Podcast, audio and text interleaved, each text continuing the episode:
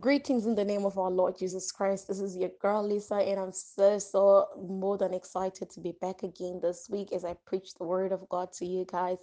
I thought to myself, oh well, this is December, I need to take a break and then we'll resume in, in January. But the Holy Spirit said no um this is probably his month you know not there's there isn't a specific time but this is the time we are celebrating the birth of jesus christ. So we need to seek him more. You know how it is when we're when we want to celebrate some somebody's birthday we we go out of our way to to the some the person that we love.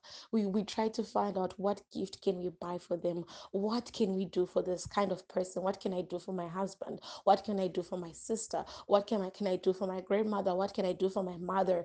And at this time this is the time we're supposed to be like what can i do for jesus christ this december? So i'm going to encourage you guys it's a food for thought. This is not the time to be you know getting sloshed going and, and getting drunk doing the most sinful things.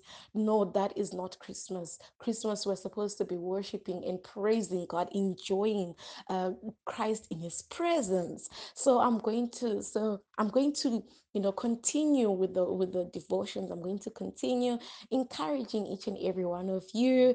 Um so we're going to proceed with esther chapter 4 verses 16 and this is going to be our last time talking about esther chapter 4 verse, verses 16 unless god reveals something we, we might come back. But yeah the last purpose is you know, uh, to prepare for important decisions. And for example, Esther, she had decided to go and see the king, you know, even though she wasn't called, because you you, you were not allowed to go to the king, Jay. You would be killed unless he holds a specter for you to say, no, don't, don't kill this person. So Esther had taken this, this bold move to say, I'm going to go and see the king. And then that, that, that is when she, she decided to fast so I know a lot of people do this kind of fastings when you've decided to write your exams, you've decided to to start a business, you've decided to, you know, to do whatever, then you ask the Holy Spirit to intercede, to say, Lord, can you guide me? Lord, can you be with me?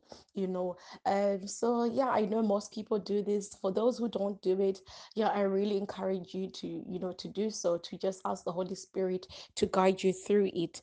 Um yeah, I'm so grateful for this time that we really talked about fasting. It's really a, a nice uh, discipline to practice, and I encourage each and everyone to do so. You know, fasting can be a spiritual exercise, but some do it for, you know, to show off, which is very, very wrong. You're not supposed to show off, it's supposed to be between you and the Lord. Um, so yeah it can be a lifestyle or it can be something that you do when you feel like uh, i now i need some i need a breakthrough you know and it's voluntary no one is forced to do so. So yeah i encourage you guys to fast. It's really a beautiful time uh, especially when you say holy spirit here i am. And i just want to encourage people that um, there's this poster in our church back home in zimbabwe um, our bishop had to put a poster whereby a child is sitting, a baby is sitting wearing diapers, but the baby has got a, a beard and an old face. And then he said to us, Most of you people, you are like this. You, you have grown, uh, w- your flesh has grown, but your spirit, you're still feeding on milk. You haven't grown, you're not feeding the spirit man. So, yeah, I'm going to encourage you guys to just take this time I'm going to encourage you to, to fast and say, Lord, I've been a baby for a long time. I need to move to the next step. And yeah, um, enjoy the rest of your week of your week, guys. Thank you for listening and enjoy your weekend. Bye.